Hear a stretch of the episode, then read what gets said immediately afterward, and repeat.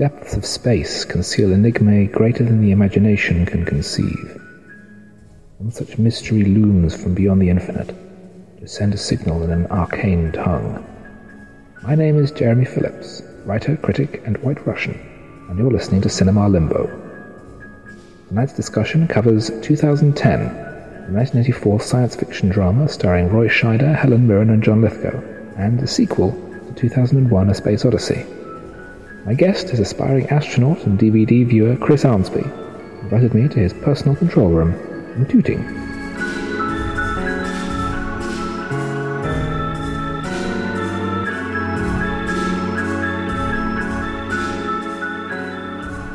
Hello, Chris. Hello. Now, summer movie season is almost upon us, or it is upon us, in fact. The summer portion certainly is, yes. Yes. Well, we've had at least one major summer release so far, although there'll have been quite a few more by the time the uh, listening world gets to experience this recording. But um, casting our minds back to blockbusters in ages past, we have the least likely blockbuster of 1984, the 17th highest grossing film of the year, and the sequel to 2001 A Space Odyssey, 2010. I didn't know it was the 17th highest grossing film of the year. Um, what what was beating it in 84? Beverly Hills Cop, Oh, Indiana. Jones and the Temple of Doom, Yeah, Ghostbusters. the usual suspects, in other words. no, yes. that came out in 95. But Starman, probably. yeah, I think actually you're right. I was uh, doing some very limited work, research on Wikipedia, and I think Starman was one of the films. There was another science fiction film which came out around the same time, and again, its name completely escapes me now. But I think Lifeforce. It may well have been Lifeforce, yes. Oh dear. But certainly, two o- of the the science fiction films about 2010 seems to have been the most successful one. But yes, it was kind of eclipsed by the more mainstream fare. And I think it's because of that that it's been virtually forgotten. Yeah. Um, you and I both have copies on DVD. You had to order yours from America. yes. I found mine in a second-hand shop, and it looks like uh, it lost a fight. it's got the remains of a big sticker on the front. It's held together with cardboard, um, and it's apparently released 15 years ago. really? Yeah, and when you watch the DVD, it's been formatted in such a way that the picture doesn't fill the screen. The picture Mm. fills a small rectangle in the middle of the screen. Yes, it's that weird faux widescreen that used to be popular for a while. Um, Until people started complaining. Yes, until yes, until people learned to care about that kind of thing, or bought actually bought widescreen TVs. My version is double-sided, which means it's next to impossible to get it out of the box without actually getting fingerprints all over the film. No, it's easy. Watch this. Click. Oh, see what you Yeah, Oh no, there we go. for the listeners at home, oh no, it did. Yes, congratulations, you're a lot better at it than I am, or maybe you've just got more patience. I've got pianist's fingers. That's why. Yes. Pianists. Yes, yeah, quite possibly. Whereas I, well, never mind You what. I, don't, you don't know your own strength. no, definitely not. He's like a titan. yes. Now, I think 2010 is a perfect choice for Cinema Limbo, Hmm. but it was actually your idea.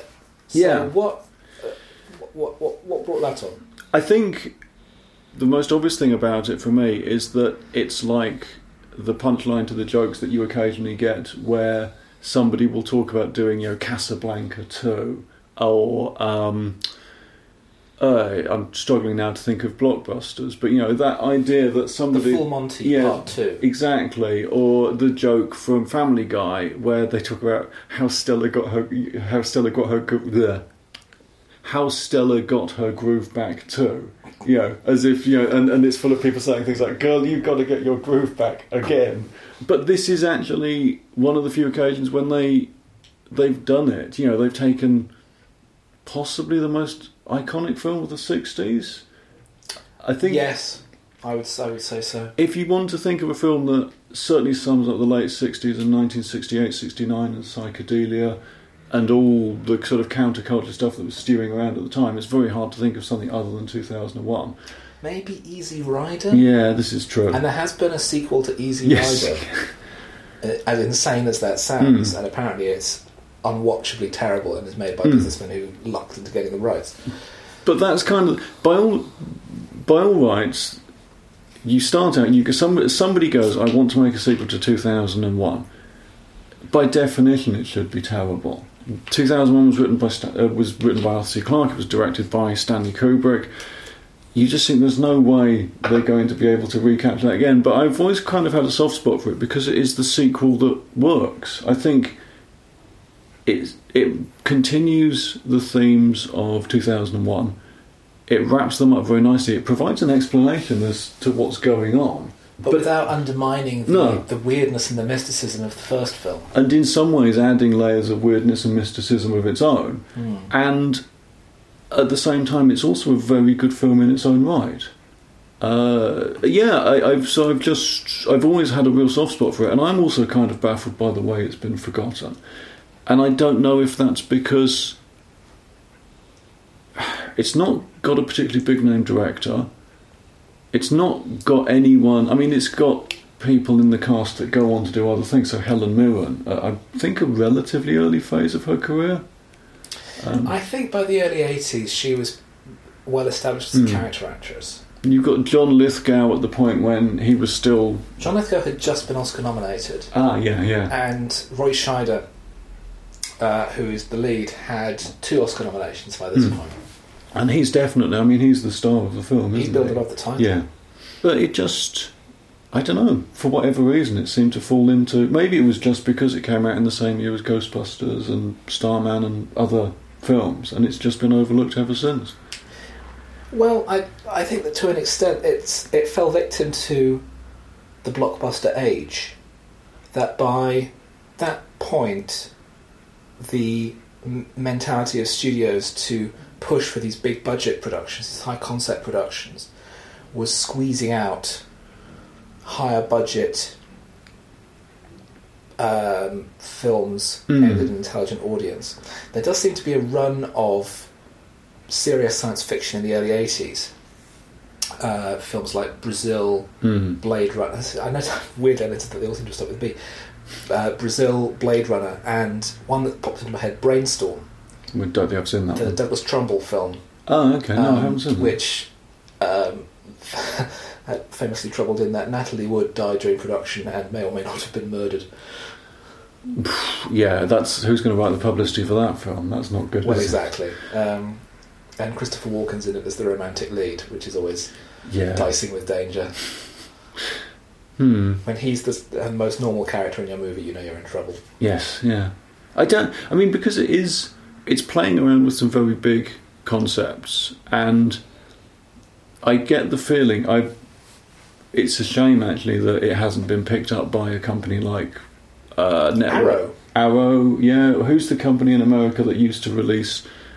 They released like versions of Life of Brian and things. They were quite well known for really putting in a lot, lot of effort to source extras and things like that. Criterion. Criterion, that was it, yeah. I'm not sure it would really be in their wheelhouse. I know that um, I think it's Shout Factory Yeah. has been releasing a lot of um, kind of genre pictures. A lot of John Carpenter movies have had Yeah. some deluxe Blu-ray treatments from them, I- and I think it, I think uh, this would definitely be something that hmm. they would like because it's it's more of a serious movie, but it's again very much a genre piece. yeah, but there's a few occasions. I mean, there's a lot of sequences with voiceovers and stuff, and I'm not entirely sure how much of it was scripted and how much of it was added in an attempt to sort of make the events of the film clear. And of course, that in itself is an example of how it's different to 2001 because you can imagine that Stanley Kubrick would have vigorously resisted any attempts to explain what was going on. Well, the movie is based on a book by Arthur C. Hmm. Clarke. He did eventually write a sequel in the early 80s, a couple of years before the movie came out. And the film, the script was written by Peter Hyams, Hmm. who also directs. Hyams did contact Kubrick uh, as a kind of say, is this is this okay? Hmm. Can I? Can, uh, is it? Am I allowed to do this? And Kubrick essentially responded, "Yeah, do what you like." I mean, it's your movie. Do what you do what you want, but make sure that you're doing what you want to do, and that you're making your own movie, and you're not just Mm. you know sculpting what you've done around something else, or n- not telling the story that you want to tell. Yeah, I mean, it's interesting as well that, again, Peter Hyams' attitude was very much am I allowed to do this? As if you know he was making a sequel to Casablanca or something. You know that that feeling that, that just by even considering it, you're edging onto forbidden territory. And but it's very nice of, two, of Stanley Kubrick to just say, sure, whatever. Yeah, I mean, it's not touching the original film in any way. No. Um, it wasn't you know, pushing it out of circulation. Arthur C. Clarke was involved Hmm. in the writing of it, and he and Hyams had a long running correspondence. Um, famously, it was one of the first examples, perhaps, of um, teleconferencing because they were communicating via email in 1982. I mean, that just seems impossibly futuristic. I know it's it's letters via uh, via phone line. Well, yes. It's kind of electric telegram. Because Hyams was presumably based in Los Angeles, and um, Yeah. Arthur C. Clarke had retired and moved to Sri Lanka. Yes. Um, Yeah. there is there is a book of their correspondences that's been published. I don't know if it's still in print. Have Hmm. you heard of this? I've heard of it. Uh, As I say, when I quickly breezed through Wikipedia this morning to do a little bit, of so I could sound like I knew what I was talking about, they did. Men- and I, I, I'm interested to track the book down, but Hmm.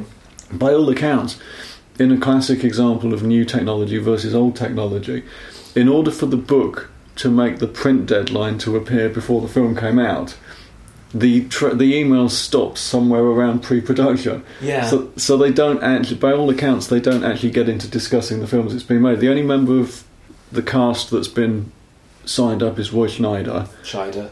Yeah, sorry, I'm going to be doing that a lot. I'm really sorry. You struggle with actors' names. Uh, yes, It's yeah. very endearing. That's okay. I, I like to pretend it's a quirk rather than just you know laziness. Um, but um, yeah, so he was the only member of the cast that had been assigned to the to the film, and they were in pre-production. And it's you know these days, I suspect that the the book could have gone a lot closer to the wire and would actually have included some details about the making of it. But if I can track down the copy, it sounds sounds quite interesting. It's something I'd like to have a look at. Have you read the original novel? Mm, yes, yeah, and there's as we get onto it, there's a couple of key sequences from the book which are omitted from the film, but I'm sure we'll come to those as, as we, get onto them. We will, I'm sure. The movie starts with a bit of a recap uh, for anyone who hasn't seen 2001 or isn't aware of what happened, uh, and it's framed as Heywood Floyd's report on the events on the moon and the Discovery mission to Jupiter. Uh, Heywood Floyd was a character in the original movie, of course, Hmm. played by William Sylvester. Yes, he does. T- I'm sorry, I, it's been a long time since I've seen 2001. I was struggling to remember who was in it and who wasn't in it. But Rossiter's in it. Yes, well, yeah, absolutely. I mean, that's one of those brilliant moments when you just it just catches you by surprise. Um, but I can't, is Heywood Floyd? He must be one of the characters on the moon, presumably. He's the one going on the, the, the moon. Of course he is. Yeah, yeah. Of course he. Absolutely. and uh, he's sort of in, in charge of the investigative team on the moon that finds Hmm. the monolith, and then he disappears from the movie after Yes. about a third of the way through. But um, he's the major character. He's the main character Hmm. in 2010, played by Roy Scheider.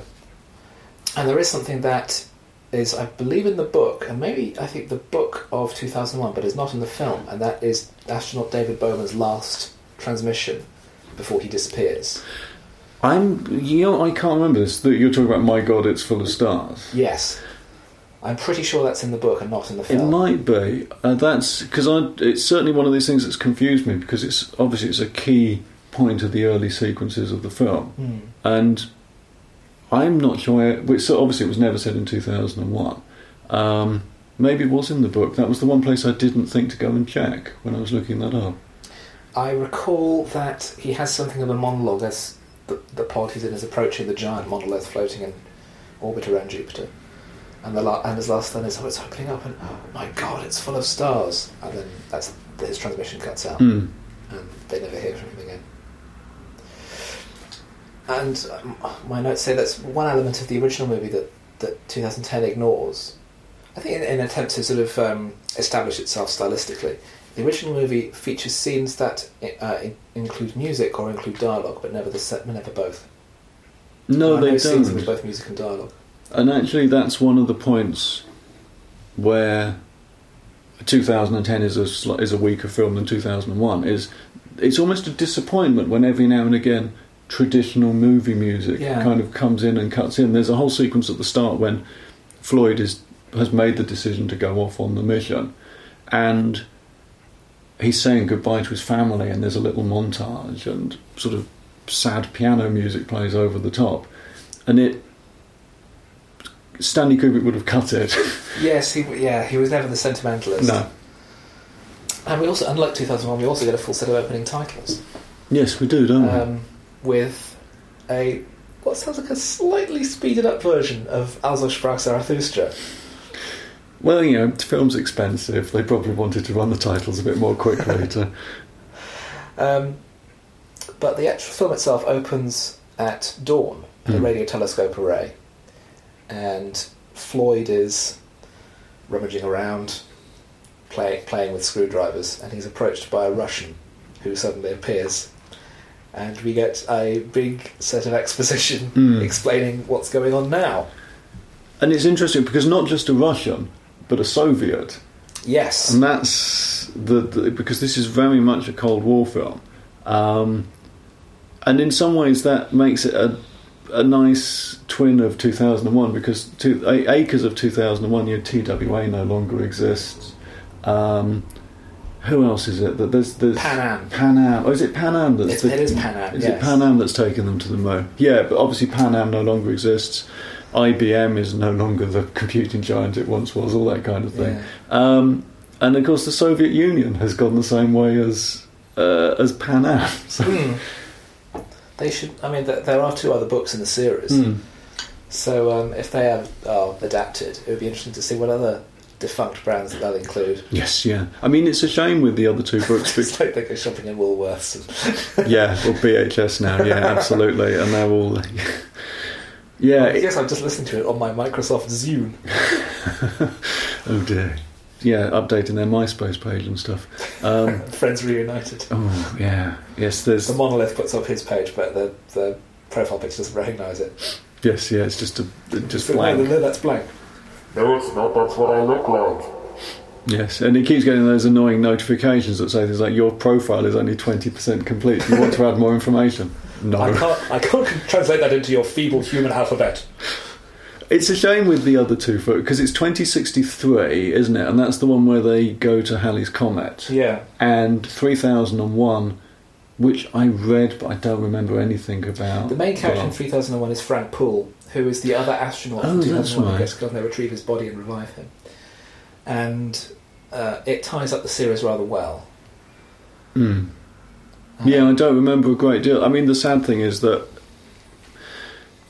from my that always seemed to me to be it was Arthur C. Clarke moving towards the end of his career. At the same time, there was a he'd he'd written a book called Rendezvous with Rama, and he then wrote a, a few sequels to that, which also seemed to offer diminishing returns. Mm. And that was kind of my feeling, of, particularly about 3001, was that it was somebody that was naturally, you know, coming to the end of their career. But I, I appreciate the fact that you know he wanted to complete the cycle of storytelling. Yeah. But I don't necessarily think that the story as a whole was would have been any weaker if it had just been 2001 and 2010. Yes, I think the, uh, the cinematically at least it is Hmm. concluded rather well. There is a nice kind of closed loop to the, the storytelling. Yes. But the the Soviet visitor explains about the uh, the current state of the Russian and American missions back to Jupiter to find out what happened aboard the Discovery. That the American one is quite a long way behind the Russian one, and in fact that the orbit of the Discovery around Io, the, the moon of Jupiter, is decaying in an eccentric fashion, and that the Russians will get there before it crashes, but the Americans won't. Mm. And the Americans have the know-how to uh, rescue Discovery, but the and the Russians won't. So obviously, what they have to do is uh, is join forces, or or have to convince everybody to allow them to join forces. Exactly. So Floyd goes to see his pal in Washington, and they sit on a bench outside the White House so you know it's Washington. Yes. And they talk about it. and his other guy says, Well, when we finish talking, I've got to go in this building behind me and convince people that you're right. Mm. And again, I mean, it's interesting because of the, the, this would have been in production 82, 83. 83 certainly. and they're It's kind of- talk and they're talking about a reactionary president in the White House, and they're talking about you know Cold War tensions, and it's as much about 1984 as it is about 2010. I don't think it's particularly subtle with its parallels at times. Oh no! I mean, in '83, famously, uh, one of the several occasions became very close to Hmm. nuclear war again, with the Able Archer Yes. exercise in uh, the North Atlantic, where NATO was having a military exercise, and the Russians thought that we were planning on firing at them, and they were going to fire first. yes, which I think A little bit dicey. I didn't know any about this at the time. I was more worried about whether Adam and the Ants were going to be releasing another single. But they, Sitting on the next bench from them is um, not in my version because I watched the pan and scan version. oh but yes, I know who you're going to say, Arthur yeah, C. Arthur, Clarke. Arthur C. Clarke has a little cameo. Mm. uh, sitting on the next bench feeding the birds. And it makes their discussion about the president being a lunatic interesting because he has a second cameo later in the film on the front cover of Time magazine Yes, he does, doesn't he? Of course, it's um. with Stanley Kubrick as the Russian premier yes. because he just looks more Russian. Although actually, actually, I believe he was, I think he's from, of Russian Jewish descent. Uh, I don't know enough So- about Kubrick to say. I believe so. So he, he did have sort of va- he looked vaguely Mm. mysterious and foreign. But yes, it's uh, it's just funny. It- it- It's one of those things. It, it's when you come back to the, the terrible presentation of the films on physical media. The fact that the original director at the time went to all this trouble to include a few little nods, and it's immediately cut out by the clunky transfer from from film to DVD. Yeah, by a studio that doesn't care. Mm. Even, even these horrible little cardboard things that they've come in. Click. So held together with like hope and prayer. Yeah. Well, it's it's DVD packaging from the olden days when they didn't really know what they were going to be doing with them. But Mm. I mean, I, I, I forget now if we've established this or not. Uh, but you've got the Region Two version. I've got the Region One version. Because I was going through a phase of buying Region One DVDs at the time because they frequently seem to be a little bit better than the Region Two stuff. Um, and in the case of mine, I think it's got a slightly nicer cover, as you've already said. Yeah. Although you've got the right logo, I think. Whereas No, mine, you've got the right logo. have I? Yeah. You've got the rounded numbers and I've got the square numbers. right. And I've obviously got a nice picture of the space baby on the front, and Space baby. I've got um, I've got a picture of the monolith floating around in the s- space, and there's the Discovery there as well. hmm, And uh, yeah, Photoshop oh. 1.0. pretty much, yeah. And uh, and I think I've got a very brief featurette about the making of the film, and that's that's it. Because this, in both cases, these are one of those DVDs that list interactive menus as a reason to buy it, Yeah. And they are very interactive. You can go They up, are. up and down and everything. The thing is, they're so interactive, but there's nothing to do with them. No, sadly not. So I think we've got up to Heywood Floyd has Yeah. convinced his friend to convince the president to allow them to go into space with the Russians. And he's taking a team of two others. Hmm. The designer of the Discovery, Walter Curnow, played by John Lithgow, and the designer of HAL, like the onboard computer that appeared to go crazy and kill everyone, Dr. Chandra, Hmm. played by Bob Balaban. Yes, who's one of those actors that's had an astonishingly long career, hasn't he? Just pops up unexpectedly everywhere. I know. He um, he had a fantastic cameo in Last Week Tonight with John Oliver recently, where uh, they are introducing all kinds of new mascots for government offices and government departments. So it was like like Smokey the Bear. So Oh, it's yes, like you know, Dinky the the, the, the dinosaur, and one of them was Bob Balaban, and just Bob Balaban walks out, just wearing a suit, looking confused. Fair enough. I, I, I happened to see Monuments Men a couple of weeks ago, and he pops up in that as one of the art experts, essentially playing the same kind of part, really, the slightly grumpy, slightly weird man. It's just he's now 40 years older, or however long it is since Mm. 1984. He's very good in Close Encounters of the Third Kind as well. Of course he is, he's in that, isn't he? uh, which he acts as Francois Truffaut's translator, Hmm. both in the film and in real life. because he was the he was the only person on the set who could speak French to any degree of proficiency. Fair enough. He wrote a very good um, diary of the making of Close Encounters that was published. which I have, and is absolutely fascinating to read because it sounds like, like it was a complete nightmare to make. This Mm. endless days spent looking up in the sky at wonder at nothing Yeah. and Yes. having no idea what they were supposed to be doing or looking at. Just reacting. Yeah. Yeah. it's one of the reasons why Francois Truffaut didn't act very much. Chandra is talking to his his own computer, Sal, who is he hopes going to help him figure out what happened with Hal. Did you recognise the voice of Sal? I didn't. Um, I know that it's again in a deliberate contrast to Hal. It's a female voice, but didn't Yes. recognise it. Uh, it's actually a, a famous actress under a pseudonym. It's in fact Candice Bergen. Oh, okay. Yeah, I wouldn't have picked up on that at all. And um, he's going to shut Sal down and I think just reboot her, jigger about with her memory wafers or whatever, Hmm. they, whatever they use. And he, she asks him whether or not she'll dream. And he says, yes, of course, all, all sentient beings dream.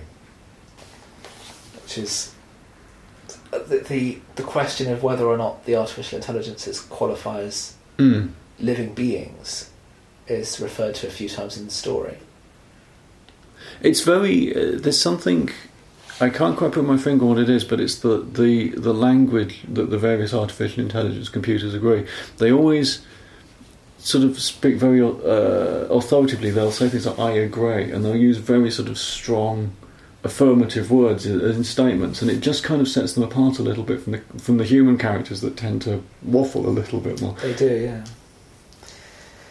Um, Floyd is getting ready to set out. I noticed that in his home he has pet dolphins. Yes, I mean it's it's not really clear when you watch the film, is it? It kind of looks like he lives on the edge of a dolphinarium. I Oh. think in in the book they live by the coast and they've extended their house out over the sea and built a sort of a, trapdoor so that dolphins can come and visit them. Mm. That's not quite how it appears in the film. There's a throwaway gag as well that the dolphins always turn up regularly at a certain time to be fed. The one time that they didn't turn up, a hurricane slammed into the coast. And so the next time they didn't turn up, I think he says that he packed his family into the car and drove away. Well, it, it does prefigure the next time that Roy Scheider would be all at all at sea in uh, seaQuest, oh God, I've forgotten about underwater that. Star Trek series he did in the nineties, where he has a pet dolphin called Darwin, which can talk. Well, of course, it, yeah. I mean, it, it was the 90s and it was science fiction, so what it needed was a cute talking thing. Ah, that was a. Yes. Let's move on from seaQuest. A series that famously was improved by transporting everyone to an alien planet. Mm, well, Do you think that Roy Schneider is plausible?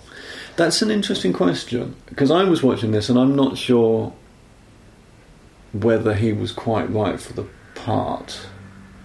And I don't necessarily mean because he does a perfectly competent job, but there's Yes. something about the generic. that. I guess when you're an actor, you, obviously you, you, you project elements of your personality into the role you're playing. And yeah, I know exactly what you mean. There were times when he didn't quite seem to be hitting the script as you might expect a scientist to. I'm not. I can't really. I, I can't quite put my finger on it, but I know what you mean. He's always struck me in, ver- in his films as having a kind of very blue collar Hmm. management. Yeah. It's like someone who's like worked their way into a position of moderate authority, who is respected by his employees and Mm. also his peers, but hasn't hasn't lost touch with, you know, Yeah. going for a hot dog at the ball game. Yes. as is my understanding of America. Um, and you get that in The French Connection and in Jaws. Here, he's a Mm. he's a regular guy who's Yeah. worked himself into a level of uh, responsibility and authority. And here he's a scientist, engineer, astronaut, and it seemed that's not quite the right No. fit. He's very. I mean, uh, he plays him as very easygoing and affable. I kind of get the impression from some of the hints that are dropped in the script that maybe he should be a bit more driven because the one of the driving forces behind the American mission is his guilt because he doesn't he doesn't quite understand he doesn't obviously doesn't understand what went wrong with the discovery mission and he wants to know and he's worried that it might be his fault And he's been blamed for it. He, Mm. he was publicly scapegoated for the Mm. Discovery mission falling apart, which is why he was kicked out of NASA and is reduced to lecturing and fiddling with radio telescopes. Yeah, I don't know whether actually a more a performance more like Dr. Chandra's might have been somebody that with the slightly more rough edges and a little bit less easygoing might have been a The- better fit. The trouble there is that Chandra is deliberately written as being kind of weird and alienating. Yes. Whereas Roy Scheider is very easy to latch onto as a lead Hmm. because he's he's he's I say he's not he's very easygoing. He's very likable. Yeah. He's very prof- he's a professional, and he's sort of yeah. You can you, the audience has no difficulty engaging with a character like that. Whereas Chandra, everyone everyone in the movie thinks that Chandra is a weirdo. Yes. Yeah. Yeah, and it's it's odd as well because again you keep coming back to 2001 where Kubrick did his best to file all the emotion out of the story completely. Yeah. So Roy Scheider's performance. Scheider. Oh, right, Scheider. Sorry, was, you were using the possessive there. Oh, okay. Yes, yeah. Um, Roy Scheider's performance is much more. Yeah, it's you. i- It's you what the film needs, but it's not necessarily what the character should be Yeah. within the world of the movie. and certainly compared to the Heywood Floyd of 2001, who He's all business. We don't He's- learn anything No, no he's yeah. There's a scene. There's a scene of him talking to his daughter on um, the um, space phone, oh, that's right. where Yes, she asks for a bush baby for Christmas, yes, that was it. and then he goes to use the zero gravity toilet. And there's actually there's a, a an odd little sequence. He really does use a zero gravity toilet, by the way. That's not a joke. Mm. Oh yeah, yeah. In fact, it's. I think um, that's one of the nice sequences of the novelisation of 2001, where Arthur C. Clarke goes into not much more detail about the um, s- physiological developments and, and experiments that needed to be done to make sure the zero gravity toilets weren't distressing to, to use. But yeah, there's an odd little bit later on in the in 2010, isn't there, where they have to establish it's the same character. He's, so they're talking about he's talking to somebody about whether he, whether he's married, and he says, "Oh, I was married and I had a daughter, but she's now so and she's 17 or however old." Oh yes, and now that she's re- he's remarried and he has a young son. Yeah, and I guess that's that's one of the more subtle attempts to try and just make some links and make it clear that these are actually the same two. You know, these are two films in a sequence rather than just being. I don't know. What, they're disconnected. Yes, yeah. Because although the, although Floyd has been recast, the two best known characters from the original movie they brought back the original actors. Yes. It's an interesting idea in a way, isn't it? Because you can get away with it because they're Mm. they're so iconic. You need to have Keir Dullea back as David Bowman, and you need to have Douglas Rain back as the voice of Hal. Yeah. No one remembers Heywood Floyd from the original movie. Yeah, cast Roy Scheider, sure. yeah, why not? He's he's a big name. He's a good actor. Uh, we can put his name above the title, and the studio will buy it. Great, that'll Yeah. do. But we need to get the voice of Hal. Yeah, absolutely. Voice of Hal has to be right. You have to get David Bowman because he looks a certain way. No one else can fit the, the old smock that he has to wear Yes. later in the movie. We've already got all the designs for the baby based on it. yes, that's true. Um, the other thing I liked is the, the presentation of the future, Hmm. where it's a mixture of things that haven't really changed versus things that really have. So, like the architecture, for example, hasn't really changed. Like No. later on, we see someone's apartment, and it it looks like an 80s apartment. I think they, there's a tendency to use curved edges rather than so that windows are often, from memory at least, I think windows are often sort of oval or circular rather than being square. But that's kind of such a subtle thing that you don't always pick up on it. Certainly, um, and actually, there's an attempt as well with the Soviet technology. It's all a lot chunkier and a lot more buttons and screens. Mm. There's very different. That there's whereas when you get on the Discovery, obviously It's all smooth, it's clean smooth, yeah. lines because it's cop- it, they've copied the, the original designs. And in the sequence in the hospital, um, there's a very slight attempt to make the hospital at least look a bit like the interior of the Discovery. So there's an attempt to sort of keep technology on both sides consistent. Yeah, Hmm. but it's there's there's one shot where Heywood Floyd is sitting on a beach using a personal computer, Yeah. and it simultaneously works and do, it, it works because obviously everybody's used to being able to take computers where they want to these days. But the computer's got a keyboard, which is like kind of sweeted now. And it's and that that computer is actually cannibalized from real computers. It wasn't a designed prop. Oh right. So the screen is actually, I think, from uh, an earlier Apple, and then it's got a separate hard drive that plugs in with one of those big thick wires. Yeah. So it's all sort of real computer bits, but sort of well, how would this work? Yeah. It's like a big battery somewhere. Or, But yes, and, and again, it's something I remember when uh, the Phantom Menace came out. Um, this sorry, this is going to get a bit nerdy, for which I apologise. One of the disappointments for me of the Phantom Menace that it did was that it didn't convince that it was in the same universe as Star Wars, because obviously they updated the look of all the technology. So you're in this bizarre situation with the Phantom Menace where the technology looked more advanced than the technology of Star Wars, which is was- set which was made in the 40 past. years Yeah. later. Yeah, was set in the set in the future but made in the past. Yeah. And the nice thing about 2010 is there's never a moment when you look at it. Yes, it's it's packed full of technology which is closer to 1984 than the real 2010, but again, it doesn't. There's nothing that that looks glaringly wrong compared to the world of 2001, and I think they. uh, There must have been some fairly serious work going on behind the scenes with the design and stuff Hmm. because it does it does look it looks very good. It does, yeah. But after this, we we jump to space, and we're approaching Jupiter on board the Alexei Leonov Hmm. with its captain, Helen Mirren. Yes. Doing a, a what sounds like a reasonable Russian accent to me. Yeah, I, I think her casting is. I mean, it was at a time where she didn't have the kind of persona that she has now. where She's Helen Mirren, Yes. the great actor. Well, she is a great actor, and of course, you know that she isn't herself Russian. She isn't. Yes, she is.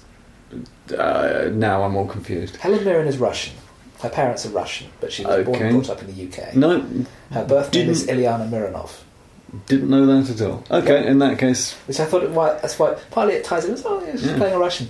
Her accent isn't that good. no, I thought I her accent was. I, well, uh, I know I, I'm got no ear for accents at all. It sounds fine to me, but uh, yeah, But inevitably, being the captain of a Russian craft, she's all business. Um, Floyd has woken up early out of hibernation because they're just passing Europa, mm. the, one of the other moons, and there's something funny going on.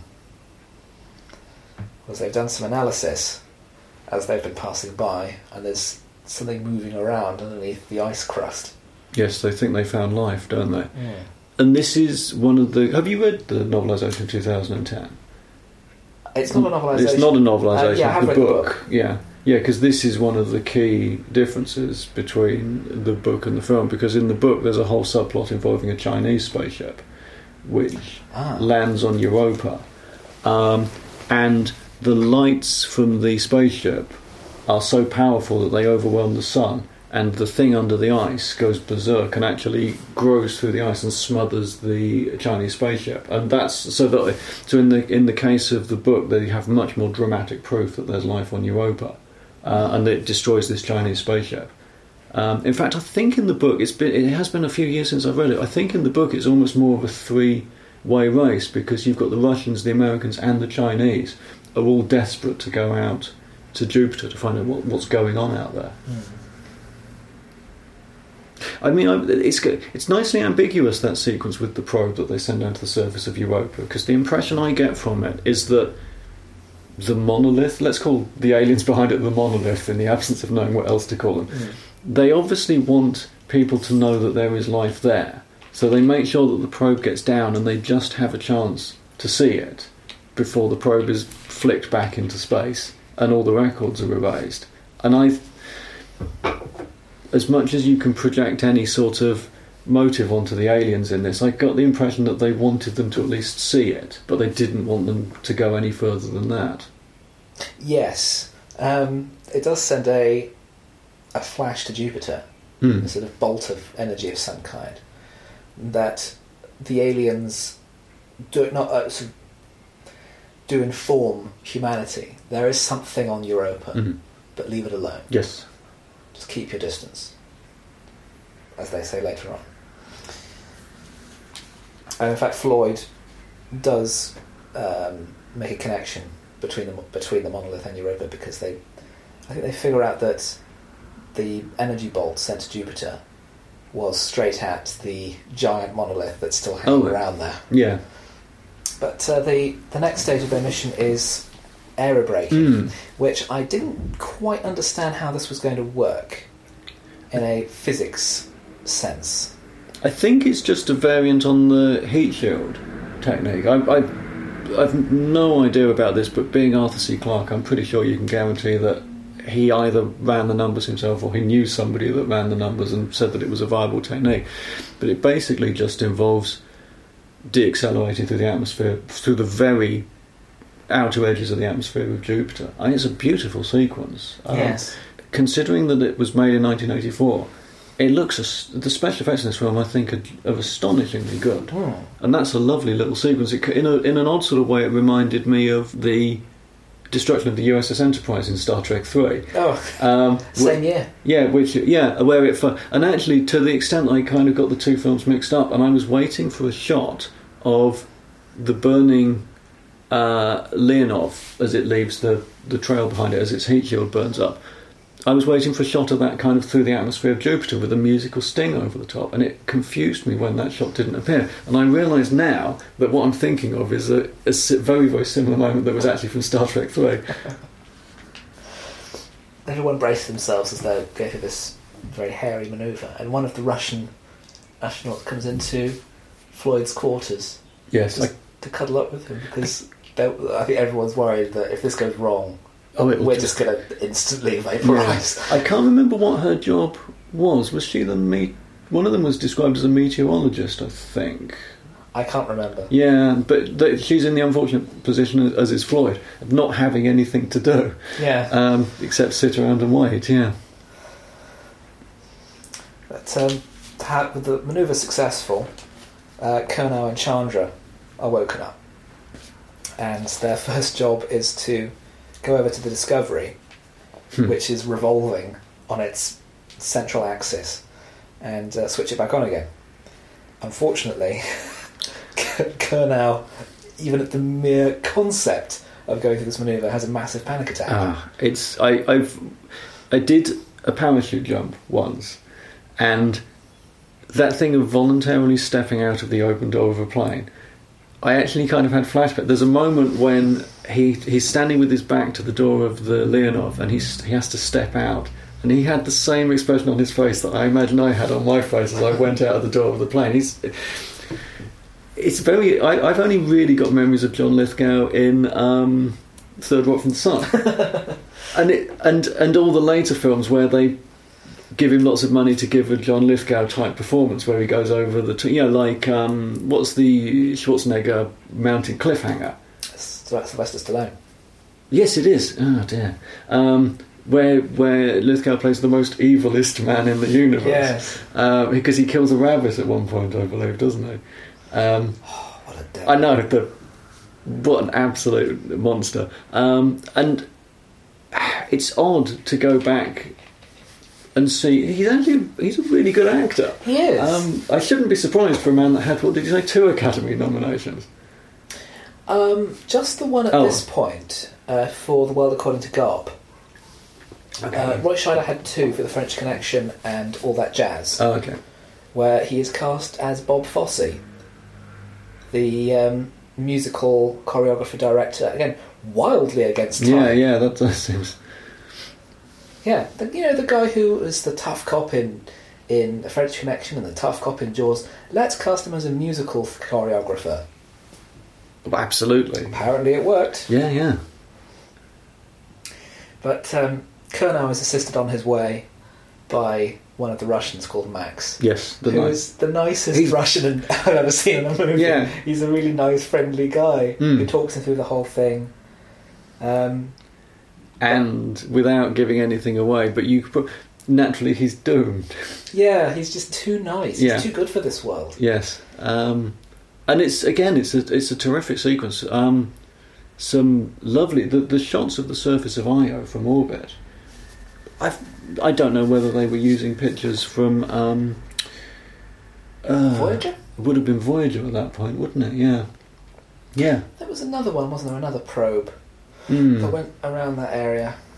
There was, um, yeah, I, know this again. I apologise for my pronunciation. There was one called Huygens, uh, but I think that was a lot later because there was one that actually landed a probe on the surface of Io. Um, yeah, I'm not sure, but I think I think that's what I'm thinking of is Voyager Yes, it sounds right. It Yeah. says that it would have been Voyager. because it shot through. I think it shot through the Jupiter system on the way out to uh, Neptune and all those places. Mm. And then um, the Yes. robot aliens caught it and made it self-aware. Yes. Yeah. Yeah. It's going to cause no end of trouble in a few centuries. It's going off on tangent. Did you? In, I think it's in one of the um, Star Trek novels that it stated that eventually the the aliens that elevated Voyager to its state of self-awareness were actually the Borg. Okay. I'm not convinced that makes any sense No, within the. Star Trek universe because that's not that doesn't not something sound that the Borg would do. no no that's that's that's really weird I know. It's just, well, yeah, they're, they're like kind of machine people, yeah but they're not. I mean, that's. I mean, that's. Um, Star Trek: The Motion Picture is very heavily influenced by 2001 Yes, because they yeah. didn't want to go down the Star Wars route. Hmm. Which is ironic because that's exactly what the Star Trek movies are doing now, and it's making them more and more Yeah. generic and anonymous.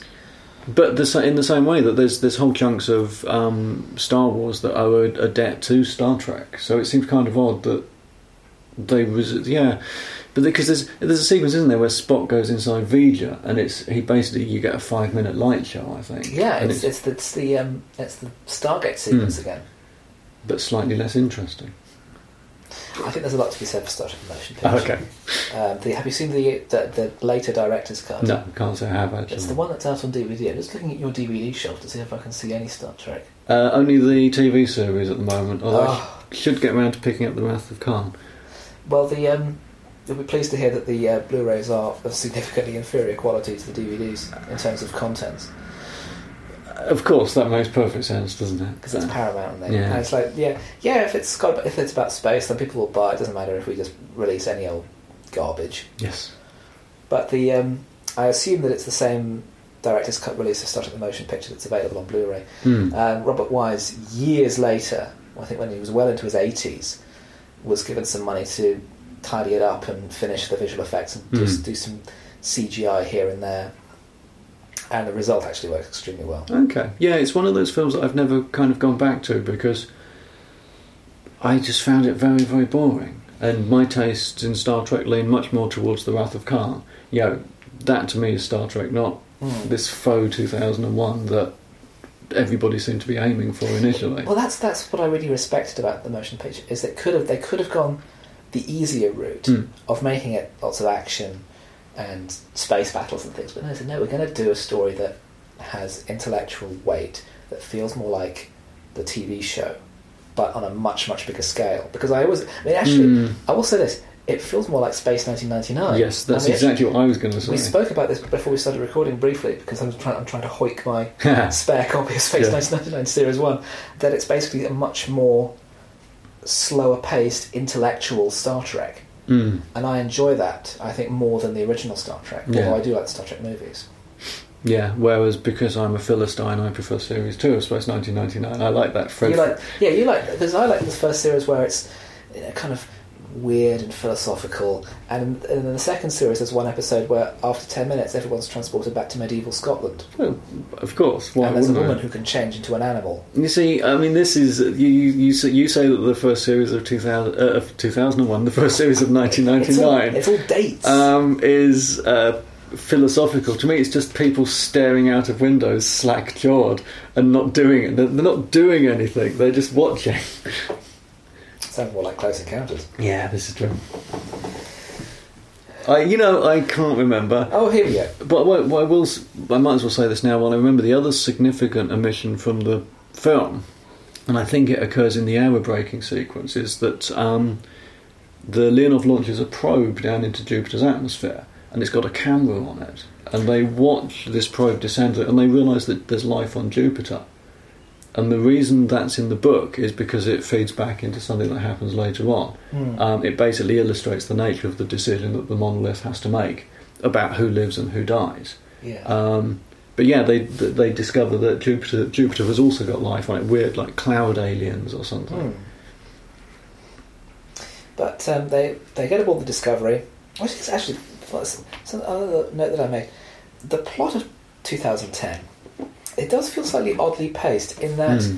we're racing through the story quite quickly, but then we have these set pieces that are at a very slow pace, Mm. like the the probe going down onto Europa, the spacewalk to the Discovery. Yeah. They unfold at a very deliberate, um, methodical pace.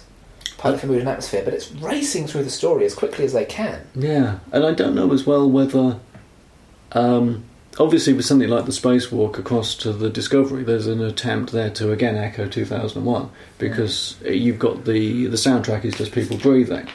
Yeah. Um, but yes, it is an oddly paced film, and and it's um, it's a very faithful adaptation of the of the source novel. Yeah, Um, and it, it makes it, it it turns what could have been quite stodgy into Hmm. something very cinematic. Peter Yeah. Hyams is a very underrated director. I was surprised as well to see that he's also credited as director of photography. Yes, that was that was a regular. Uh, it was it was kind of his only gimmick as a filmmaker. Oh right, is that he was also usually his own director of photography, as Okay. Hmm. well as in this case being writer, producer, and director of the actual movie. Um, but this was his third major sci-fi movie in Hmm. only a few years. I actually looked because I've, I've seen his name over and over again. I know nothing about the man. No. His films are seem to be generally competently made, but like isn't that like sort of programmer movies from old Hollywood? In that they're know, well made, Hmm. but there is nothing personal about them. you wouldn't look at it and go, "Yes, this is a Peter Hyams film." No, He made uh, Capricorn One, did he? Yeah. Okay, I didn't know that. which he also wrote. Okay. It was an original script, it's a great movie about Hmm. um, a uh, faked Mars mission. Outland. Yeah. Um, he would go on to uh, direct End of Days with Arnold Schwarzenegger. Oh, that's right, yes. Arnold Schwarzenegger versus the Devil. Uh, he's kind of dropped off the map rather since then, unfortunately. Hmm. But uh, I always regarded him as just being a safe pair of hands. Yeah, he's he's a very workmanlike director, isn't he? Oh, I know one thing he did. The film he did after um, End of Days was The Sound of Thunder, which was notoriously a very troubled production and a major bomb. Oh, It's based on the Ray Bradbury short story about. Oh, um, that's a sound of thunder. yes, the one about going back in time to, uh, to Yes, hunt yeah. dinosaurs. But someone steps off the path and steps on a butterfly, and they come back to the present day, and all time's Yeah. going wrong. I've I've seen that. It's dreadful. Yeah, Um, it's, it's. I saw a Polish DVD of it. Yeah. I would never have. I never would have drawn any connection between that and 2010. Yes, Exactly, it? because there's never any identifying markers in his movies. Just the fact that he does his own cinematography. Hmm. And he's a perfectly competent cinematographer, but again, he's good at his job, but it's like, yep, nine, yep, it's Yeah. five o'clock, right, knocking off time, okay. yeah. Nothing personal brought to it, just No, uh, abi- ability. no, you Ability to spare, but no feeling. you can't imagine him forcing anybody to do 70 takes of a sequence because they're not closing a door naturally or something. Yeah. Exactly. And that's that's the big difference I think Mm. between this and 2001. 2001 is a film with this huge controlling mind Yes. behind it of Stanley Kubrick, who is imposing every himself and everywhere. And here, Hyams, even though he's writer, producer, director, cinematographer, saying, "Yeah, I'm I'm Mm. happy with that. Yeah, Not, yeah. No, it has to be exactly this way, or we will do it again. No, this is fine. This this this is exactly as good as I can expect from you." yes, yeah.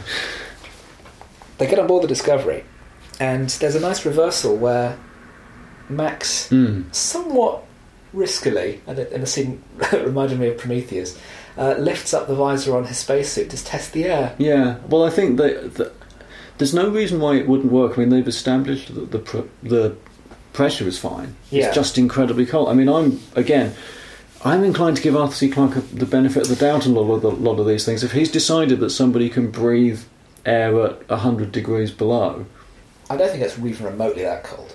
no, I think that actually they only estimate that as the yeah, it temperature. turns out it turns out to be very cold but breathable. yeah, Um, but he notices that there is a very unpleasant Yes. smell, and he immediately starts panicking and thinks it's decaying bodies. But it's Curnow who talks him down. yeah, and says, "Well, no, there's we've we've checked. There's no, there aren't any bodies on here. It's food in the galley that's gone off. yeah. It's lit. It's literally meat, not people. So it's it's fine. Calm down." And so there's a nice little, and that establishes that really Yeah. nice close, friendly relationship, which won't last long. No. Meanwhile, on Earth, Yes. war is brewing. Yes. It's uh, Honduras, isn't it? It's basically the uh, Cuban Missile Crisis. But in, but in Honduras yeah. this time. Yeah. And this is uh, this is in the background. I think it's such a major element in the movie, but Mm. we only ever we're only ever told about it. Yes, we are, aren't they? Again, it's funny how the memory plays tricks on you with these things. I thought at one point, I remembered a sequence where they watched a news report that had obviously not live, but when they get sent mail packages from Earth, I thought one of them included news footage. And I'm, I'd convinced myself that there was a sequence where they talk about a ship being destroyed, and I thought you saw that played out on the screen, but you don't. No, it's just the Yeah. it's Floyd's contact on Earth saying, "Yeah, this is this is going on and it's terrible." Yeah. Whilst Hal is being revived by Chandra, Floyd explains to Curnow that he has set up a failsafe with his little tiny pocket calculator, which must have been absolutely cutting edge. I think it probably was, yeah. a tiny little thing, and that he can uh, remotely lobotomize Hal if it turns out that he's actually going to go crazy and kill everybody. Yes. And with the Leonov and the Discovery now kind of working together, they pilot the ships towards the giant monolith. And the shot that we then have of this gigantic two kilometre long Mm. black slab hanging over the ships, it reminded me of Salvador Dali's painting of Christ of St. John on the Cross. Yeah, I, I, I, don't remember that that image of Christ crucified and, you, and hanging down like this, with his face away from the Oh, viewer, okay. looking down onto a lakeside scene of a fisherman. Does that ring a bell? Mm, I'm not great on painting. It's this of this image of great power and control Mm. looming down over something else. Yes. It really reminded me of that. Yeah. It's a, quite a painterly image. Well, it's it's interesting the way that they've chosen to do it as well with the monolith looming because I suppose that's maybe that's also the image that, that lends itself to the best sort of composition on the screen. I'm just trying to imagine what it would look like if the monolith was at the bottom of the frame. It might just look like the two spaceships were hanging over a hole or something, so it might not work as well. Well, But it- also, also it puts the monolith in a position of power Yes, yeah. and we know that it's it, is of an unimaginably Mm. powerful entity. So giving it that, and it, dwarfs the two spaceships Yes. as well. Oh, it's a terrific. I mean, again, unfortunately, my I don't know if it's that the print quality is not great or whether I was it's just not great. It's No. garbage. you kind of squad. And so basically, there's there's a sort of there's a black shape on the screen. But I'm sure that if somebody if somebody was to do a nice Blu-ray intent, I'm sure it would look fantastic. Dear Arrow, Yes. please release this film. Yeah. With a commentary from anybody that's around that can still talk about it. Helen Mirren, Bob Balaban, Yeah. Peter Hyams is still around. Yeah. Uh, who else? I, a, a fair chunk of people. Keir Dullea is still around, and I Yes, think he Doug- I think Douglas Rain is still alive as well. Have you seen the pictures of? Um, and I'm not even going to attempt to pronounce his name because I will get it wrong. Keir Dullea. Dullea.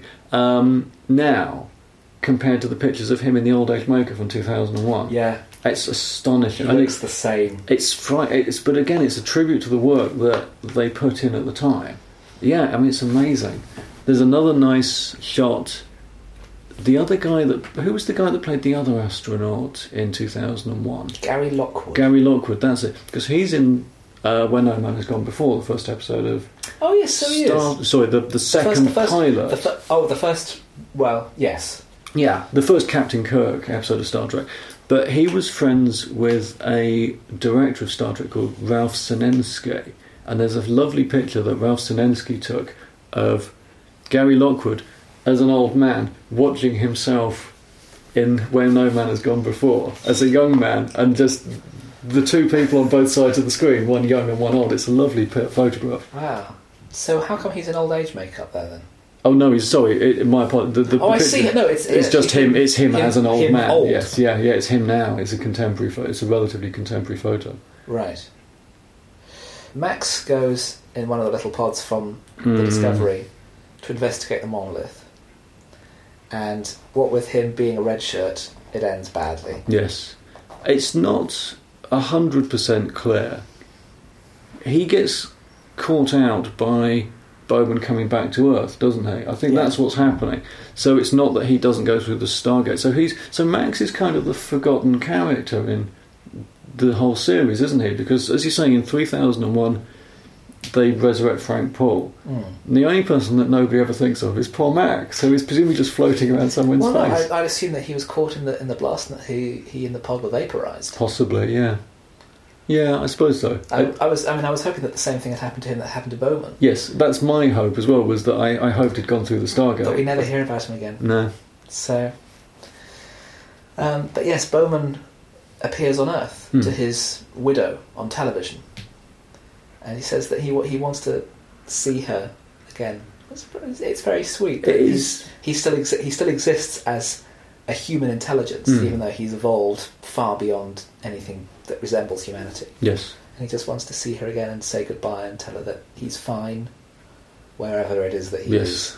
Beyond the infinite. Mm, Um, quite so. It's very unfortunate. I think they've. I'm not sure whether it's a quirk of the lighting or a quirk of again my copy, but there's a kind of a glow that comes out of his eyes occasionally while he's talking to his wife on the TV screen, and it's just one of those moments when, if it's intentional, I kind of want to go, please don't do that because it looks like it might have been put on to sort of indicate that he's got infinite power, and it just looks a bit stupid. So I'm kind of hoping it's an accident of lighting rather than somebody thought they were being really clever by putting this subtle effect on.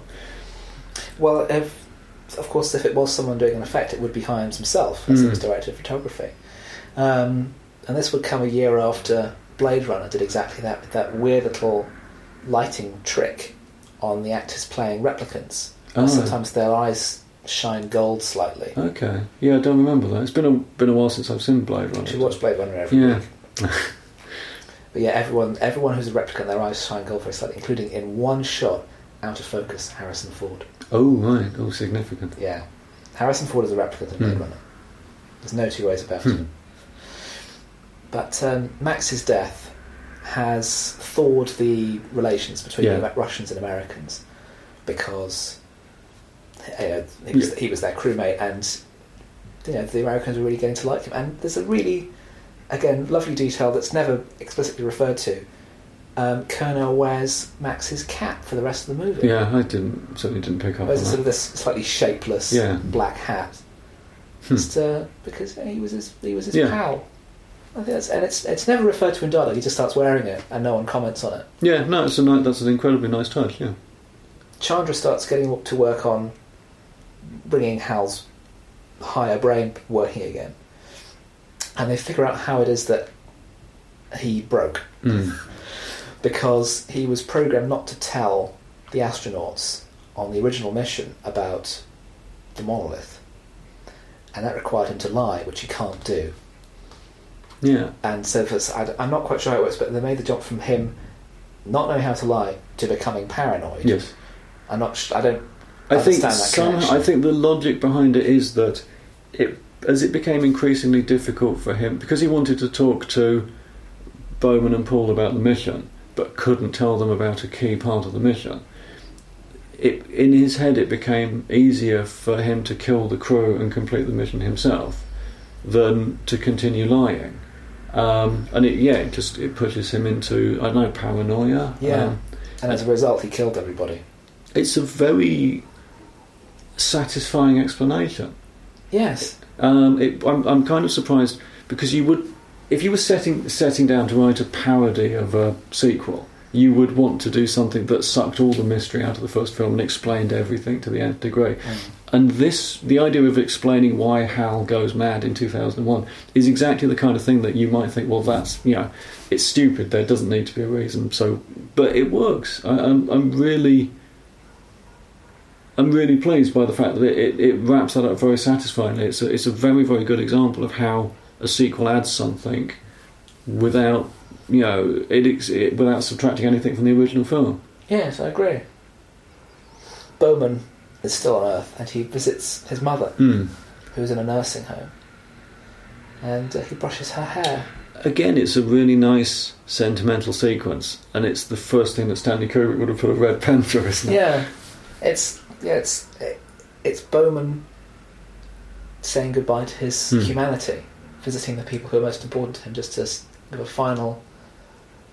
I'm, Yeah. I'm I'm okay, wherever wherever I am, whatever age I look Mm. like, I'm going to be all right. In Central America, things are getting worse, Yes. Yeah, yeah. and to the point where the Americans are actually ordered off the land Leonov and have to go and live on the Discovery.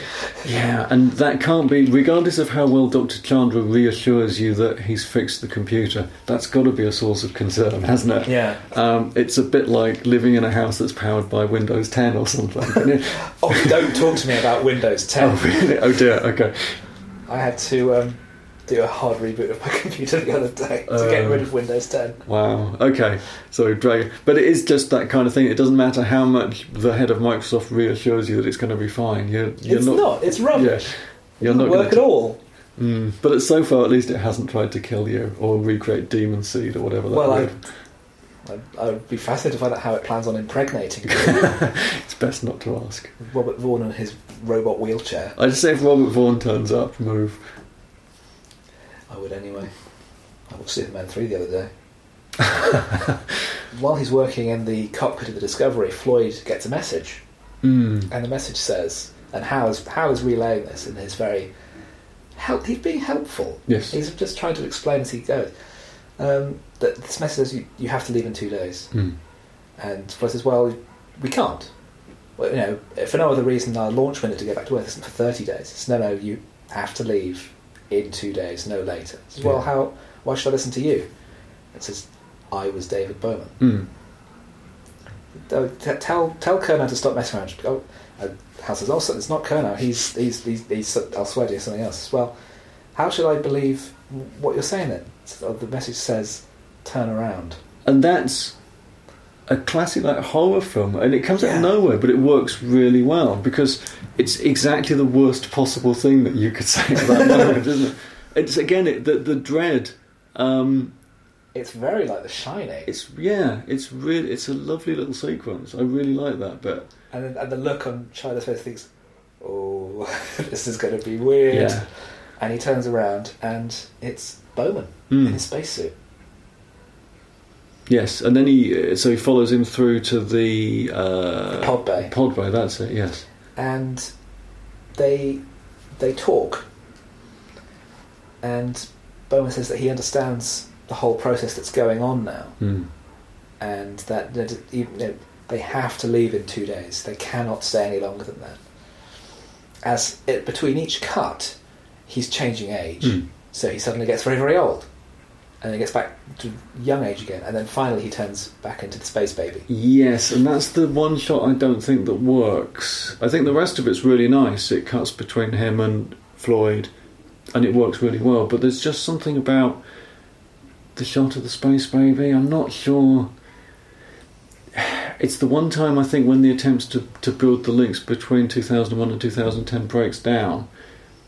I, it's it's more comic than I think it, it's meant to be. Yeah. yeah, it's a shame. It's the one moment that really doesn't work. I think. we should say it, I mean technically it's called the Star Child Is it? but it's much more fun to call it Space Baby I'm on and off for years. I've been referring to it as Space Baby. Moon, moon Toddler. Yes, yeah. Um, so having been convinced by the crazy alien thing Mm. that's, that's just appeared to him, um, Floyd barges back onto the Yeah. Leonov and says, "Look, I just saw a crazy alien, and he says we've got to go. Yeah. So you better believe me."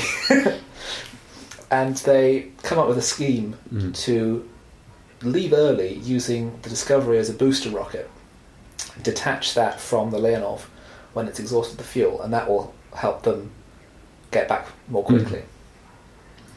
Just uh, uh, and it's not really quite clear at the time, but uh, at that point they look out of the window and they realise the monolith's gone. Yeah, it's it's an odd moment because it's kind of thrown away, isn't it? And it doesn't.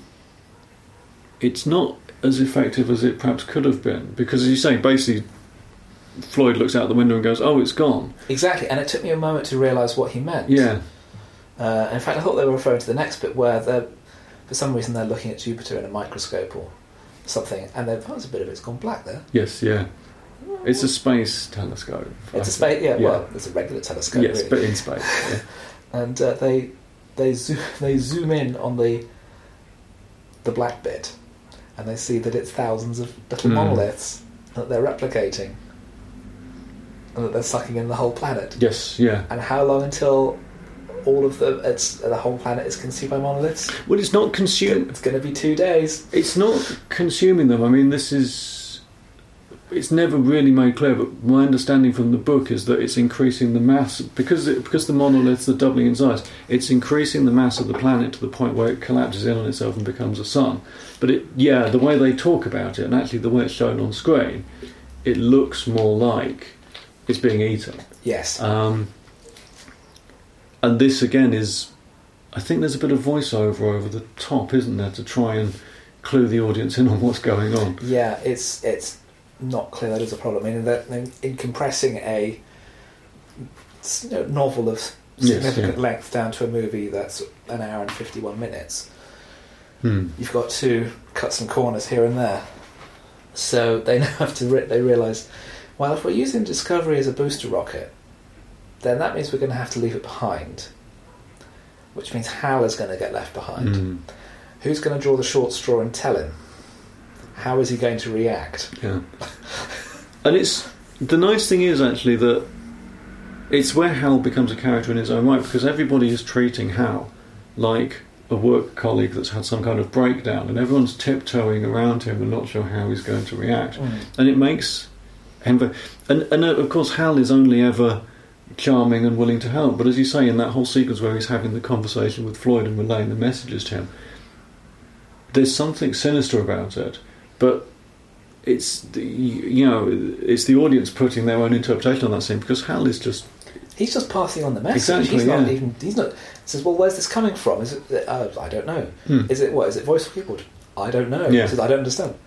Neither do I, Doctor Yeah. Floyd. I mean, I'm only a supercomputer. yes yeah So Chandra is the one who goes to talk to him, mm. and again they try. They kind of avoid the subject, and he's trying to not tell him we're leaving you here. yeah And eventually, they just flat out tell him the truth. yes Says no, it's for the good of the mission, for the good of us. We're going to have to leave you behind, and it's you know chances are no one's going to come back for you. And this person says, I I understand. mm. Okay, because it's Hal is never at fault. It's only his programming Yes. that's at fault. yeah He's, he's the sort of misunderstood hero of it in that he's only ever trying to help. yeah yeah Poor little yes w- scary one-eyed machine he is. Well, I remember years ago I used to have uh, a book I think called An A to Z of Monsters. It was published by Armada, so yeah, it gives you some idea of how long ago this book. And obviously, it had like werewolves and basilisks and um, manticores and things like that. But it also listed in various. So the Daleks were in there, and Hal was listed as a monster. Yeah, and he was described as a murderous computer. And in retrospect, that's not really fair. He was never. I mean, okay, yes, he, he killed some people, but I think it, the, the nice thing about 2010 is it kind of reclaims the character. He's not a murderer. He's somebody that was It's- pushed into a nervous breakdown. It's as if it's like he is in some way on the autistic spectrum Hmm. because he can't cope with the idea of lying, Yeah, and his response was to have a breakdown, and th- he processed that information by having to kill people because that was the only way he could deal with Yeah. the corner that he was forced into. Yeah, So it's diminished responsibility Yes, on his yeah. part because he was given incorrect information by people who should, should have by people who should have known better. Mm. But And now- yes, and so- now he's sort of recovered. As you say, he's being treated like a work colleague who's had a breakdown. yeah, Everyone's sort of being cautious and nice, and when they finally just tell him the truth and they're honest with him, and they explain why they're doing this thing, which is going to kill him, Hmm. say, "Well, it's for the best. yeah, You know, everyone else will get home and they'll all be fine, and I'll be here and I'll die, but you know, I'm not. It's not going to hurt much." So Hmm. And then, of course, he asks Dr. Chandra if he will dream. he does, and Chandra says he doesn't know. Yeah, which is sad. I think it's, it's oh, poor old Hal. Hmm. you just feel sorry for him because yeah, he, he draws the the cybernetic short straw, yes, Yeah, absolutely. Um, but it's interesting as well. I mean, Dr. Chandra as well. He's a character that doesn't seem to change much across the course of the film, but and he's in no doubt that Hal and Sal, the computer back on Earth, are intelligent and self-aware. But he loses his certainty. You know, he's quite he's quite happy to tell Sal that yes, of course you're Drake. But then there's something about the whole mission that they go through, and he's yeah. At the end, it's the fact that he's lost that certainty, and he suddenly can't tell Hal I think it's more that he's lying to Sal, but he's honest with Hal. That he, Listen, he yeah. gains a greater appreciation of the limitations of the artificial intelligence. Ah, That he can't just lie to it like a a child, like, like you would a yeah. child. There's no uh, that you know you've you've gone through this terrible trauma because people lied to you, and they Hmm. expected more than, from you than what that which you were physically capable. So I'll be honest with you. I don't I don't know if you'll dream. Yeah. I hope so. Yes. Chandra barely makes it back onto the Leonov before they blast off. And as they're on their way, Dave Bowman appears again in the form of voice, Mm, yes, that's it. and he, he talks to Hal, and they have a really nice reconciliation. Yes. So, so no, it's don't don't worry about what happened, Hal. It's I understand. Don't don't worry about it. But I, there's something that I want to do. For, I want you to do for me first. The message that I'd like you to send back to Earth. And we only catch the beginning of it. Yes. Yeah. But as they're, they're blasting away, the Discovery is exhausted. They unhook, and at that moment, the monoliths completely encapsulate Jupiter, and it detonates into Hmm. a sun, killing all the cloud aliens. Well, this is, but that's the thing. That, that that's part of the point of the book is that the monolith. I think the idea is that obviously the aliens or whatever they are are going through the universe and are trying to sift out. Okay, this race has got potential. This race has not got any potential. And in the case of the the Jovian system, they've looked at Jupiter and gone, no, these cloud aliens. They can't. nice. There's, there's nothing. Yeah. There's nowhere for them to go. Yeah, they they don't they don't live in a world where they can develop tools or create. They've got no potential, for want of a better word. Whereas whatever's on Europa obviously has the potential to do the same potential that they saw in mankind at the start of two thousand and one, and obviously the temptation is to say, well, who who made you God? You know, Exactly. Well, that's the thing because it's it's Clarke's law. mm, in that any sufficiently advanced technology is indistinguishable from magic, or Yeah. effectively from godhood. yeah. There's another book called Childhood's End. Have you? And in fact, briefly, that connection between incredibly powerful aliens and God, it ties back to that painting of Christ. Mm, yeah. If you imagine that the monolith is God's instrument on earth, then of course that's Jesus, I sup- yes. or, Yeah. the, or the cross. Yeah. But Childhood, Childhood's End, Oh, just that in the same way that because that features a race of aliens whose job I think it is to raise mankind to the next level, to the overmind. but in the process destroying mankind. Um, it's one of the, without going into it in too much detail, it's one of the reasons why I don't like Childhood's End very much because it's very, it's, a, it's an out of characteristically pessimistic novel from Arthur C. Clarke, and that's not. I don't read Arthur C. Clarke for pessimism. I read him for books like Rendezvous with Rama in 2001. I much prefer his his uh, his more technological view of the future. One of the books of his, uh, I haven't read many of his books, but the one that I did enjoy was Islands in the Sky. Oh yes, is a lesser known one, and the space station Yeah, one, isn't it's it? Yeah. about sort of day to day life on a space station in the future. yeah. And it seems, this is great. Yeah. And it's, but it's just like, yeah, they still have offices in space. Yeah, yeah. It's got, got a bit sort of run of the mill in some ways, but it's really fascinating Yeah. Hmm. from, as it was then, a 20th century viewpoint.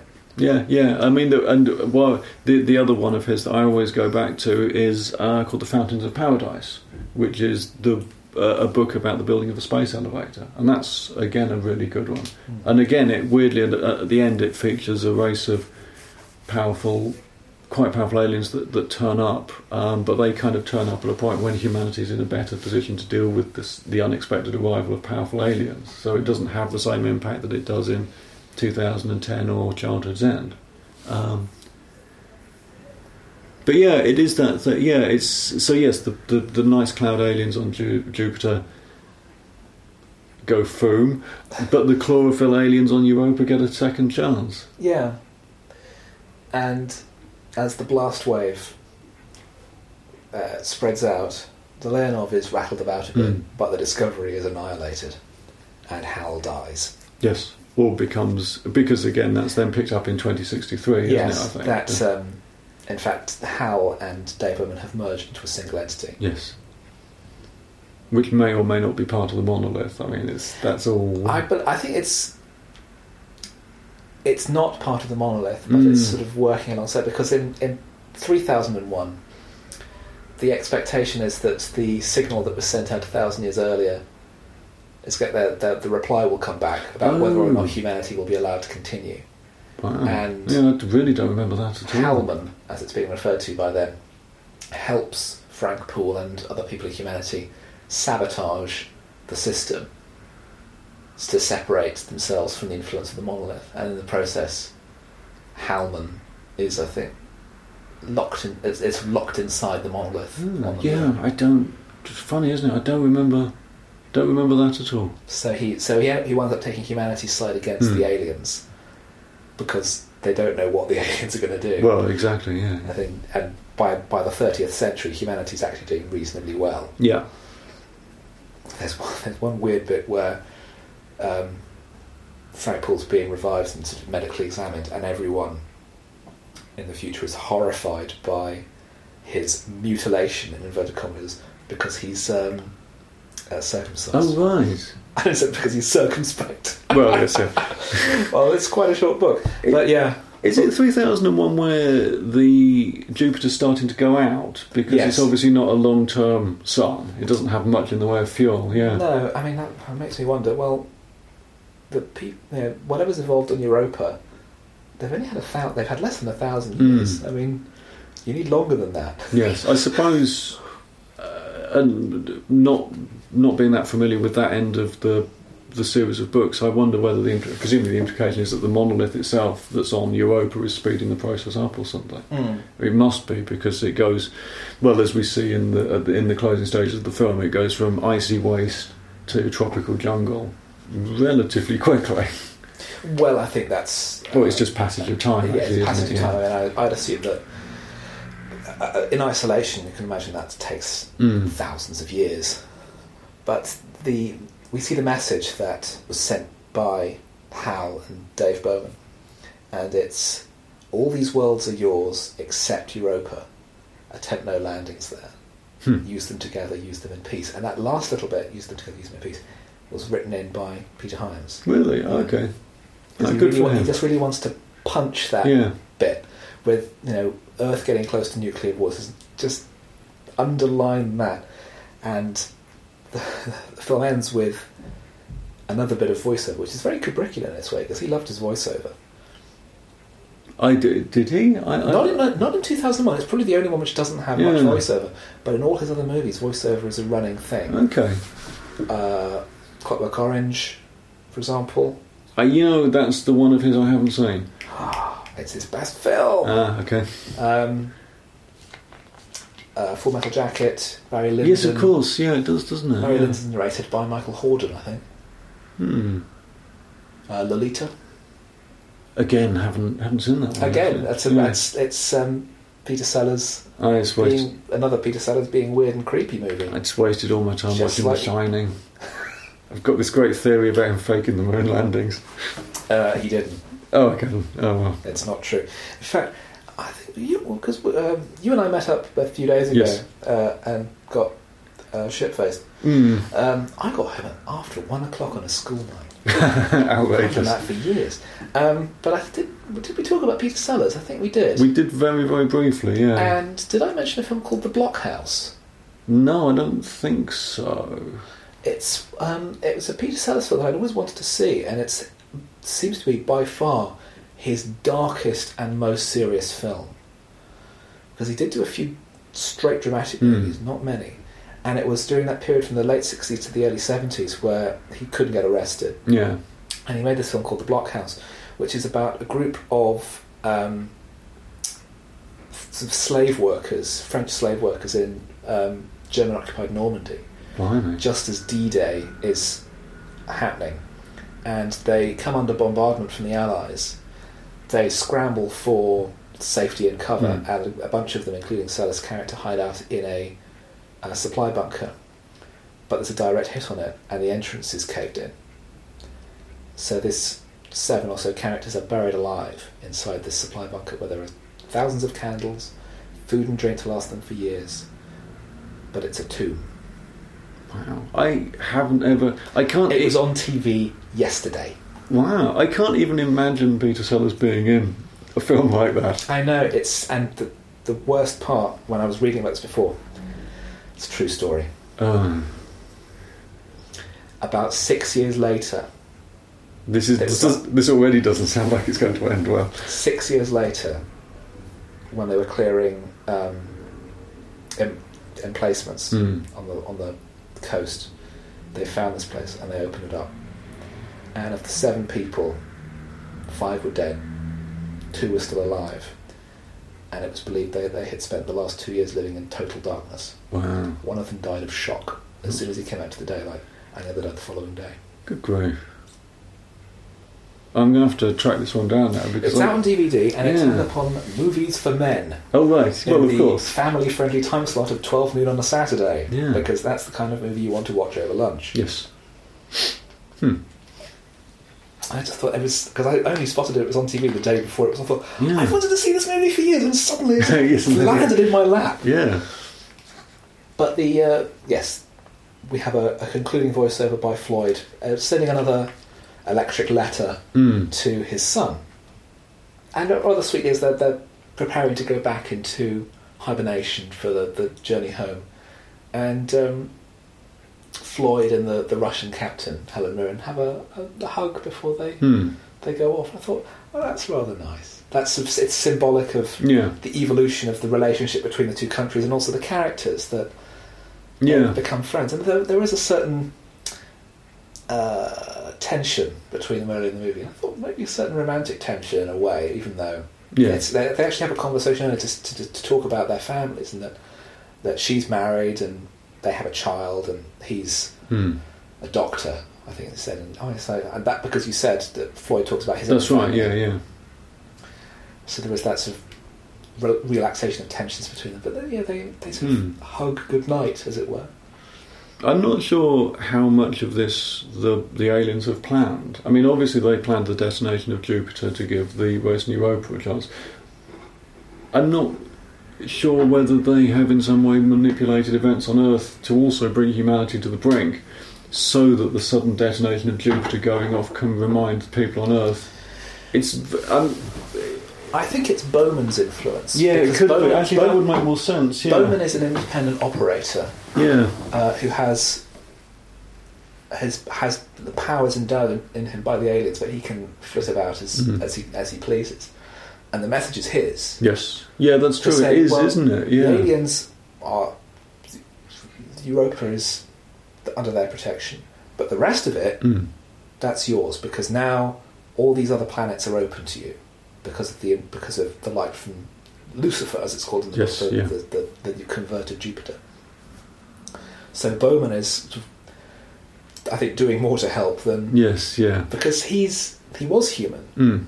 He can he can think on their level. He can remember being human, whereas the aliens are so far beyond Yeah. humanity. We're not even like insects to them. Yes, yeah, yeah. and we we have that that wonderfully cheesy montage of all the monuments of the world with the twinkling Yes, suns in the sky. So we say, oh yes, it, yeah, they have the same suns all over the world. Yeah. The Eiffel Tower, uh, Tower Bridge. Um, Yes, I forget that, what. that, that observation thing they're building in Brighton. I forget. Yeah, and it's I mean, it's it's an odd sequence. I can see. it's, it's doing it on a like a, the the blockbuster level. It's sort of ex- explaining it visually Hmm. to the audience, but in very simple, cliched terms. yeah, to make sure that you get it. Whilst his voiceover is has dialogue like I think one day the children of the old and new suns will meet, and I think they'll be friends. good luck with that. Yeah, yeah. I mean, with the weird jungle creatures that are going to evolve on Europa, Mm.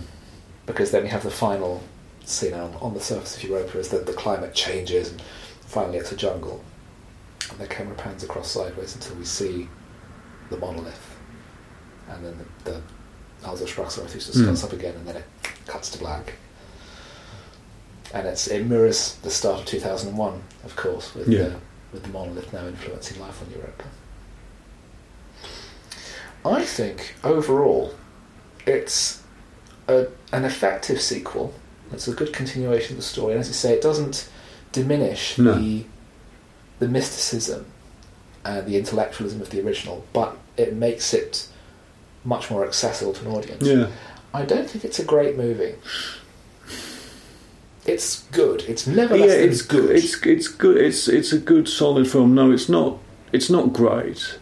I think it it gets overlooked for uh, for a lot of reasons. It's genuinely got some of the best special effects sequences it has had in very, any I mean. I believe Oscar nominated. I Um, had a number of Oscar nominations. Only Um, nominated. um, well, I mean, you had Ghostbusters. I had suppose great, so, Ghostbusters yeah. had great effects. Uh, Indiana Jones and Temple of Doom. Yeah, Though, I mean, it was a big blockbuster it was. I s- special effects era. That's when it Yeah. really started, I would say. 1984.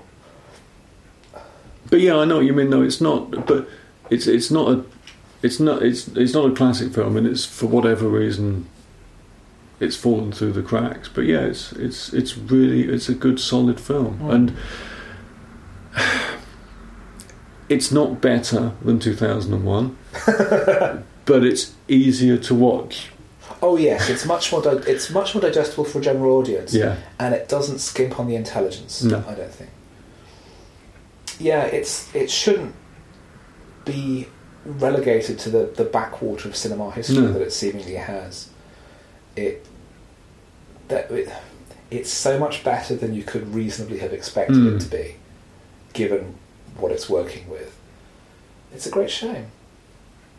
Yeah.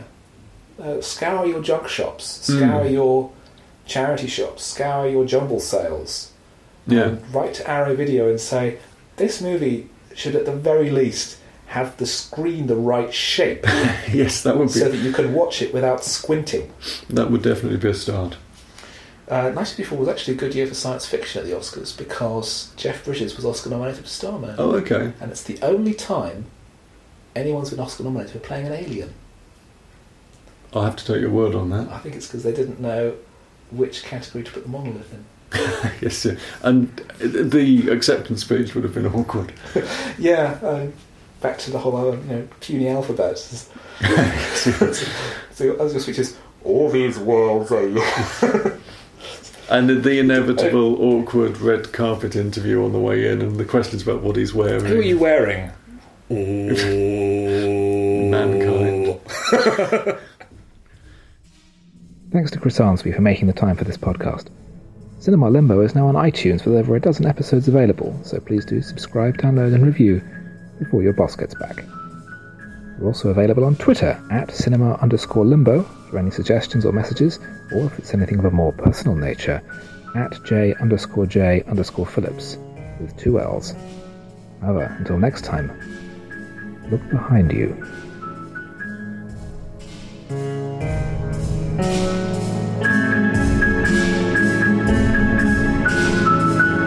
You have been listening to Cinema Limbo, hosted and produced by Jeremy Phillips, edited by Martin Fenton, with music by Philip Alderman. Cinema Limbo is part of the Podnose Podcast Network. Come and visit us at www.podnose.com.